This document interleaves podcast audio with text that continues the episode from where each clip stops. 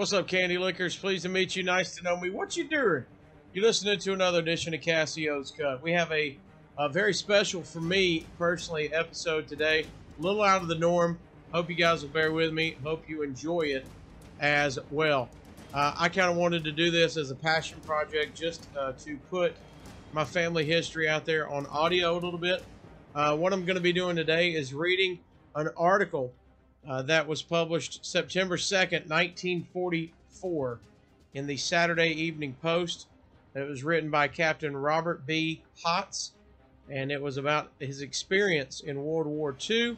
And the reason I decided to read it is uh, we had a copy of this Saturday Evening Post in my family as I was growing up, and we all read it because uh, it talks about an experience that my grandfather was in as well with uh, Captain Hotz. So I was going to read this. It is out of the norm. Uh, you can go find it. i am going to post a link to it on all our social media if you would like to go uh, check it out. Uh, but like I said, this is this means a lot to me, probably more than it will you guys. But it is a fascinating World War II story uh, that if you're into that, you might enjoy, and you can go read and look at uh, some of the pictures yourself. But thank you for bearing with me, and we're going to read this September 2nd, 1944, Saturday Evening Post. Uh, it's called Our Incredible Ride Home by Captain Robert B. Hotz. Um, says the setting somewhere in China. The leather jacketed crews filled in and sprawled on the rough wooden benches facing the big colored map of Indochina on the briefing room wall. Everybody bulged with equipment pistols, canteens, cartridge clips, jungle knives, money belts, and musette bags. Each crewman was dressed to his taste khakis, woolens, summer flying coveralls, and most of them wore jute silk scarfs around their necks tied like an ascot. No two caps were alike baseball caps, ski caps, Chinese army caps with a spiked white star, green mechanics caps, goggled helmets, but rarely the regulation army headgear. The crews were part of the Eagle Squadron. Those cannon carrying Mitchells are now a familiar sight to the conglomerate population of French Indochina. For months, they have been complicating life for Japanese garrisons in occupied territory, making deep penetrations under the cover of thick weather, darting in under low ceilings at treetop height for quick slashes at the target and then vanishing in the low hanging clouds.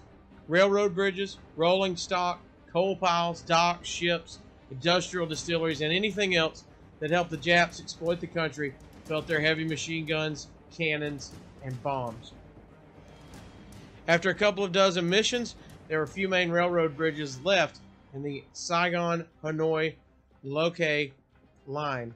Laokay line, excuse me. I'll probably butcher a few of these, so bear with me. The bridges left on the Saigon Hanoi Laokay line, key to all overland transportation in the company. Our target today was a three span railroad bridge across the Red River. It was a routine mission. Briefing was short and to the point. The intelligence officer gave us the target information. The meteorologist offered his prediction weather bad enough to be good for our purpose. The CO stepped up for a final word. He was a lean, lynx-eyed major who fights, flies, and looks like a modern Robin Hood. Let's not fool with this one, he said. Make one pass and get out. You have thousand pounders. They should do the job. Let's scratch this target off our list. Sounded simple enough. The intelligence officer added a footnote on flak, one battery south of bridge. There was a change in pilots as the briefing broke up. Our new pilot was Lieutenant Jesse Weber of Bradford, Pennsylvania. He is built like a Notre Dame tackle and is a veteran of 33 Eagle Squadron missions. This was his first show since his return from a rest camp. Our navigator, Lieutenant Lawrence Thayer of Morristown, Tennessee, also knew his way around. He had to bail out and walk back from his first combat mission in China. Sergeant Jerome Weigel of Trenton, New Jersey, was engineer gunner in the top turret. Here's where my family comes in. Sergeant Leonard Mitchell of Gadsden, Alabama, a small, quietly competent man, was the radio gunner, and I was scheduled for the tail turret as photo gunner. There is no co pilot on our type of bomber. The formation was soon in solid overcast and then emerged into scattered clouds above the solid layer with another thick gray overcast above, except for the wisp of clouds and the rough air. There was no sense of motion, only the familiar feeling of suspension in space. I crawled back into the tail turret with the aerial camera and tested the turret operation and manual controls. Charging the twin 50s, I had to clear a short round from one gun. A short, reassuring test burst sent cartridge clips and casings floating back into the clouds. Our estimated time of arrival had passed when the flight leader began to let down through a hole in the clouds below. We emerged into a narrow river valley flanked by green, heavily wooded mountains. To the north, the mountains are black and jagged, their crest lost in the leaden haze. Valley and river widened, and hills melted as we flew. We were buzzing along now in loose formation at treetop height, weaving across the flat valley with the cloud deck less than 2,000 feet above us and vague scud drifting lower. Small chance of fighters on patrol in that weather. The country just below was a green blur. Behind and on all sides, it stood out in sharp detail. It was like looking at the ocean floor through a glass bottom boat. Hills were covered with lush, green tropical growth. We passed neat, star shaped French forts flying the nostalgic tricolor, thatched Annamite villages on stilts along the hillsides, and white, flower covered villas with great walked gardens and spreading shade trees. They look like great places to spend a weekend. The river relaxed in long, lazy meanders, split by gleaming white sandbars. Natives were poling lumber rafts and sapana downstream. Fishermen were standing knee deep in the water, seining with large nets. Women washed clothes along the sandy beaches. Nobody even looked up as we roared over them. The broad flat valley was covered with the brilliant, vibrant green of ripening rice. We passed age grade European churches with spires and buttresses nestling in the groves of palm and tiny geometric white settlements. The air coming through the vents was hot and steamy. This country looked too lush and beautiful for war. We flew over a fighter strip with natives working on the runway. There was no enemy planes or flag. The navigator warned us over the telephone, over the interphone, that the target was in sight. Over the turret top, I could see a town with a white, tall smokestack, and beyond it in the black, arched spans of the bridge. I depressed the guns for strafing and checked the camera. The cherry red ring of the gun sight was glowing against the blurred background of the bright green palms and paddies. We circled wide the bridge and came in on our run the length of the structure. As we leveled out and built up speed, the palm tree tufts looked close enough to snatch a coconut. The pilot yelled over the interphone, Here we go! Strafe them! Let them have it! The ship shuddered under the fire of our guns. Cartridge clips and casings began to float past the tail. I felt heavier shudders and thought the cannon was firing. A black square drifted among the cartridge casings. It looked like a picture frame. It was the top hatch of the cockpit. More pieces of debris went sailing by. We were over the bridge, and I was strafing the approaches for the ship following us in. I grabbed the camera as we broke away to the right and began to take pictures of the bridge. I could see the second ship make its run and drop its bombs. Nothing happened. For a split second, and then a great, tall column of black smoke and dirt shot into the air from the south abutment. The southern span lifted slowly in the air like a drawbridge, being raised and then dropped in the water. I was still taking pictures of the wrecked bridge when Sergeant Mitchell tugged on my shoulder and motioned me forward. I was irritated. I thought I was getting good pictures of an excellent job of a bridge blasting.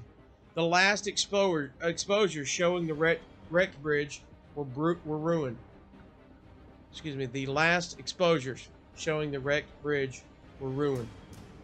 I crawled out of the turret through the tunnel to the radio compartment. Mitchell had already disappeared through the bomb bay tunnel leading forward. I climbed through the tunnel toward the cockpit. Sergeant Weigel reported later that Mitchell was on his way back to the radio compartment when I started forward. We must have passed each other in that narrow passage, ordinarily a tight squeeze for one man. Neither Mitchell nor I can recall encountering each other or experiencing any difficulty in negotiating that passage. When my head emerged at the end of the tunnel, Weigel grabbed my leather jacket, pulled me into the car compartment past the top turret gear and foot chargers. As I went forward towards the cockpit, he disappeared into the tunnel crawling aft. The cockpit was covered with blood. Lieutenant Weber was a mass of blood. He had emergency bandage around his head and was sitting bolt upright, staring straight ahead. His right arm was ripped from the shoulder to the wrist, and there was a raw red wound in the top of his right thigh. I thought he was dead. Thayer, who had also been hit in the head, was sitting in the navigator seat with a first aid kit in his lap. The top hatch had been shot away by an explosive shell. There were bullet holes in the windshield and broken glass in the cockpit. The wind howled through the open hatch so loudly that I could not hear the sound of the engines. I looked out to see if they were running. Thayer pointed at Weber's leg and shouted in my ear, Tourniquet! I made a tourniquet out of a handkerchief and applied pressure with the pocket knife as a lever. Thayer sprinkled sulfa powder on the red hole until it piled up like a white cone of sugar. We were still in the immediate target area, 150 miles behind the Jap lines, harrowing over the palm tops at 200 miles an hour with a bloody, dazed, and wounded pilot in the seat. He had been hit at the start of the bomb run. Run. How he how he salvoed the bombs, closed the bomb bay doors, and turned away from the target, we shall never know. He doesn't remember doing it. It must have been sheer instinct. I thought we were going to crash. Thayer shouted, I can't fly instruments. The valley was socked and tight with less than 2,000 feet ceiling with scud below. I yelled something back at Thayer. Somehow, we lifted Weber out of the pilot seat into the navigator's position, and I kept the plane steady. Weber was more than six feet and must weigh close to 190 pounds. I found myself in the pilot's seat trying to locate the flight instruments. I am not a rated military pilot. I had flown Cubs and fooled around as a as an unofficial co-pilot in the cockpits of military transports when I was in the Air Transport Command. I had not even had a cockpit check in a Mitchell. I didn't have the time or energy to breathe a prayer of thanks to Hal Blackburn, Al Mutchier, Stuart Updike, Larry Gerard, and the other TWA pilots and link trainer instructors in Washington, but I think they saved our skins. When I was attached to the Intercontinental Division of TWA as an Air Transport Command liaison officer, I pestered Chief Pilot Blackburn to get some link time. Blackie obliged, put me through the TWA link instrument course. Many an hour I sweated under the hood and hangar two, making instrument approaches to Montreal, Pittsburgh, Cincinnati, and Burbank with the inexorable crawling red crab leaving a too candid record of my gyrations. It seemed a bit foolish at the time, but I thought someday it might do me some good, and it did. Without link time, I know that I couldn't have held that Mitchell in the soup for a minute. It flew just like a link, no inherent stability. It seemed as though we were in the soup almost as soon as I began to fly. I located the artificial horizon and began to fly by that. There were holes and nicks all over the instrument panel where the shrapnel had sprayed. It was hard to tell which instruments were working. The directional compass was shot out, the gun sight was badly bent, and the oil pressure gauges were smashed. The artificial horizon responded to the controls, and the magnetic compass was still swinging. The air was turbulent, in the clouds, and I had a hard time settling down. The wind whisked off my cap and sucked my scarf from around my neck, whipping across the jagged top broken hatch. The wind felt as though somebody were trepiding, were my skull. Blood and sweat made the wheel slippery. I had trouble finding the airspeed indicator. My first fear was that I would stall out after going on instruments. I didn't know the stalling speed of a Mitchell. I couldn't maintain a constant rate of climb and had a hard time keeping a heading with the swinging magnetic compass. Thayer gave me a course. I tried to ask him how far we were from mountains, but he couldn't hear me. The headsets had become badly scrambled during our milling around, and we couldn't use the interphone. All communication in the cockpit was carried out by shouting in someone's ear. I swung into a climbing turn to the left try to get more altitude before getting out of the valley, but Thayer pounded me on the back and motioned me to the right, so I went back on course. We had about 4,000 feet then. I remembered those jagged black peaks sticking up into the clouds on the way down to the target and sweated it out. We were still in solid, solid gray soup. Thayer was working on Weber in the navigator seat. I could see Weber's bloody leg stretched out the instrument on the instrument panel, straight and stiff.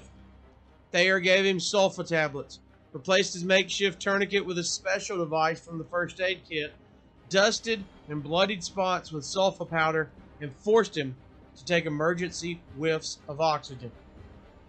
Weber revived under the oxygen and asked Thayer, What happened? You've been shot, Thayer told him.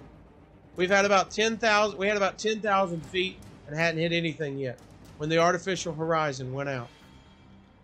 There used to be problems like that in the link trainer, making instrument approaches with only needle ball, airspeed, and altimeter. The instructor pasted a strip of masking tape over the artificial horizon. If you got into trouble, you could always rip off the tape or throw open the hood, get oriented, and start again. Needle and ball make you sweat even in a link, and everybody gripes about the extra work. I spun in at Cincinnati on the link once while trying to master that technique. I recovered from the spin all right, but according to the Telltale Crab, I was 500 feet below ground, below the ground. Now, there was no masking tape to pull off this instrument panel. No hood to throw back. No instructor to argue with. The ship seemed to fall off to the left as I tried to shift my attention from the broken horizon to needle and ball. I was overcorrecting and going from right to left hand turns. I felt I could hold the ship much longer on just needle, ball, airspeed, and altimeter. I yelled to, I yelled to Thayer, asking if Weber could fly again. His answer was drowned in the wind, but Weber put his big bloody hand on the wheel and we began another three-way shift. Weber went back to the controls, Thayer to the commander's seat, and I slipped into the navigator's position. The cockpit of this Mitchell is cramped at best, and the machine gun behind the navigator's seat made it impossible to crawl in and out of our chute with our chutes on. Later, Thayer and I became wedged so tightly while trying to move in our chutes that we had to take them off to extricate ourselves. Thayer asked for his dead reckoning kit.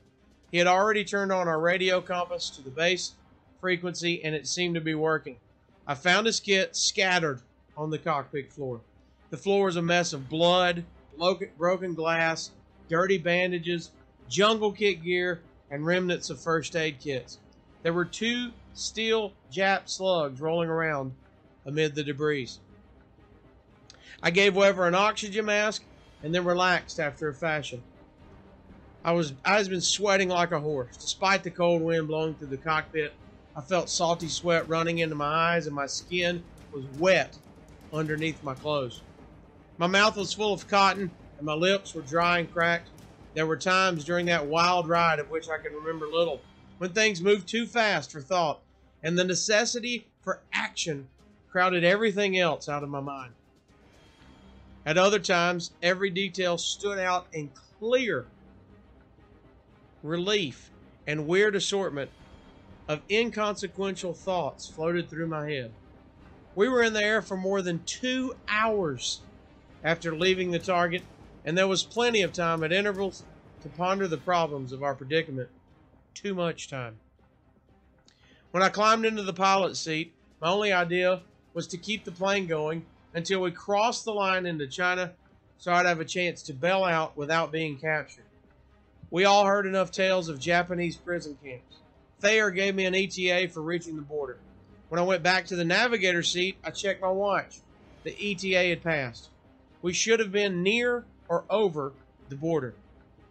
There was no way of checking our ground speed. We were completely dependent on the radio compass. For some strange reason, I decided to check our magnetic compass by my pocket compass. I still wasn't sure the magnetic was compass was working properly. There was enough iron in the cockpit to send the pocket compass spinning, but both compasses agreed. The soup was still thick around us and the weather was getting worse. I began to fill my pockets with medical supplies from the half used first aid kits. If we bailed out, we should need everything we could get for Weber. We should be traveling over rugged country all the way to base, and there would be no one to help us when we semi civilized hill tables that don't even speak Chinese. One of the squadron crews had bailed out recently, less than 20 minutes flying time from base, and spent 14 days walking out. Weber looked as though he couldn't last 14 hours without medical care. I kept watching and the instruments for the signs of a relapse. He was holding a steady course, maintaining altitude, and keeping the ship as stable as he could. It was magnificent flying under the, under the circumstances. His bloody right hand kept sticking to the wheel, I wiped the blood from his hand and arm with a cloth moistened from Thayer's canteen. While wiping his arm, I uncovered a raw red crater in the fleshy part of his forearm with a black spot in the center. The spot was a quarter inch shrapnel slug. I pulled it out. I wiped more blood from his neck and face. He asked for morphine. I was reluctant to give him any because of his head wounds and the fact that he was still flying the plane. He held out his arm for the needle, and I gave him a small squirt. It wasn't enough to have any effect, but I was afraid to give him more. He seemed satisfied. Thayer picked another piece of shrapnel from Weber's head just behind his ear. The wind whipping into the open hatch was icy. We were 14,000 feet to clear the peaks. Weber had lost a good deal of blood and had only summer khaki clothes and a leather flight jacket for protection. Less than an hour before, we had been sweltering in tropical heat. Weber began to shiver violently. His head and body shook, and moans slipped from his body, bloody lips. We had nothing to which to cover him. The weather was still getting worse. Thayer and I had been thinking about how we could all bail out. I asked Weber at intervals how he felt. He grunted, okay. But he looked terrible. Where there was no blood, his face was a dead gray. His head was a mess of clotted, bloody hair and sulfa powder. His leg had not bled much. We knew we should need some time to get everybody out of the ship we were afraid that Weber might suddenly collapse over the wheel. There were two crewmen aft to be warned, and we would have to get Weber out while we kept the plane stable. Weber wasn't using his right arm much for flying, and we doubted if he had enough strength left in it to pull a ripcord. If we pushed him through the open top hatch, he would face the turret, tail fins, and props, any one of which would be enough to finish him. It didn't seem possible to get him and his chute out of the cockpit past the navigator's machine gun to the bottom escape hatch. If we if he suddenly slumped over the controls, we should dive in before anybody could get out. Thayer came forward to the navigator's seat to try to spot landmarks if we found a hole in the overcast. We seemed to be heading for a darker cloud mass. I thought we were going to hit a mountain. It looked blue black through the soup with wisp of white mist drifting lazily past. The way the China peaks loom through thin spots in the clouds. It was a thunderstorm. We flew straight, straight through its center. About the time Weber ran out of oxygen and there was no other outlet, he could reach the cockpit. The radio compass needle did a 180. We thought we were over the haze. We thought we were over the base. Then it did a 360 and danced gaily around the dial. The storm had knocked it out. Lightning also damaged the liaison receiver. It got black as night. Lightning flashes split the gloom ahead. The rumble of thunder sounded deep below the wind and engines. Freezing rain began to pour into the cockpit. Weber began to shake again and bent forward to escape the driving rain. It looked as though he were going to pass out over the wheel, but he kept flying steadily with only needle and ball in the increasing turbulence. Rain turned to hail, stinging our cheeks and necks and beating the metal skin of the plane in a demonic tattoo. I have overheard such tremendous, ominous chords as came out of the shrieking, howling wind, clattering hail, and rumbling thunder.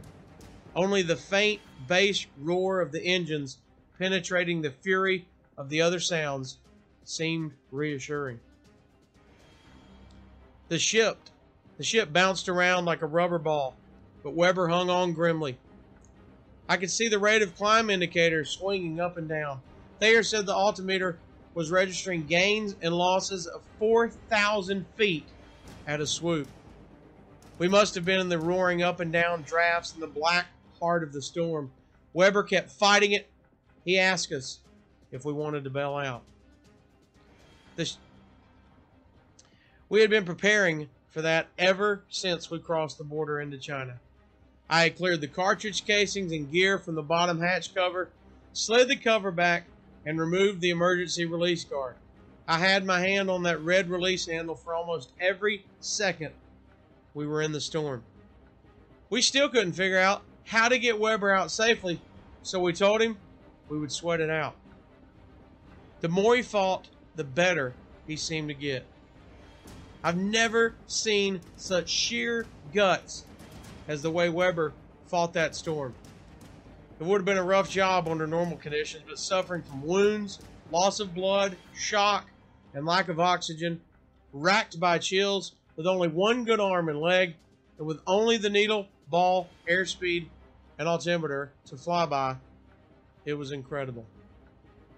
I could hardly stand up as the ship twisted and dived. Time and again, I was thrown to the floor and pinned there by the centrifugal force of our gyrations.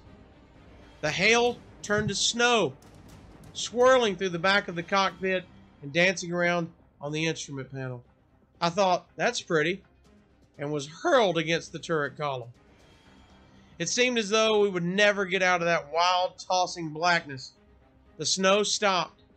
We must have been in the storm for about 25 minutes before the blackness lighted to gray and then the familiar, formless white of the soup. It was good to see plain clouds again and feel ordinary, rough air. Our radio compass was still out. Thayer was getting radio bearings from the base, and Weber flew the course he was called. There was no sign of a break in the overcast. Weber couldn't let down to the massive jagged peaks around the base. We must have flown up for another 15 or 20 minutes looking for a hole when Thayer spotted a small break in the clouds. Weber racked the Mitchell over into a steep diving turn and spiraled down through the hole. We could see brown clay hills, flooded rice paddies stacked up in terraces along the hillsides, and a bright red road cutting across the hills and valleys. The overcast hung below the crest of the hills, sealing the valley with clouds. Weber headed for a light spot at what looked to be the dead end of the valley. Just before we reached this cloud fogged cul de sac, we passed over a river that had screened the misty green surface of a large lake. There was only one lake that large in this part of China, and our base was on its shore. Weber flew up the lake just as I spotted a dusty runway to our right.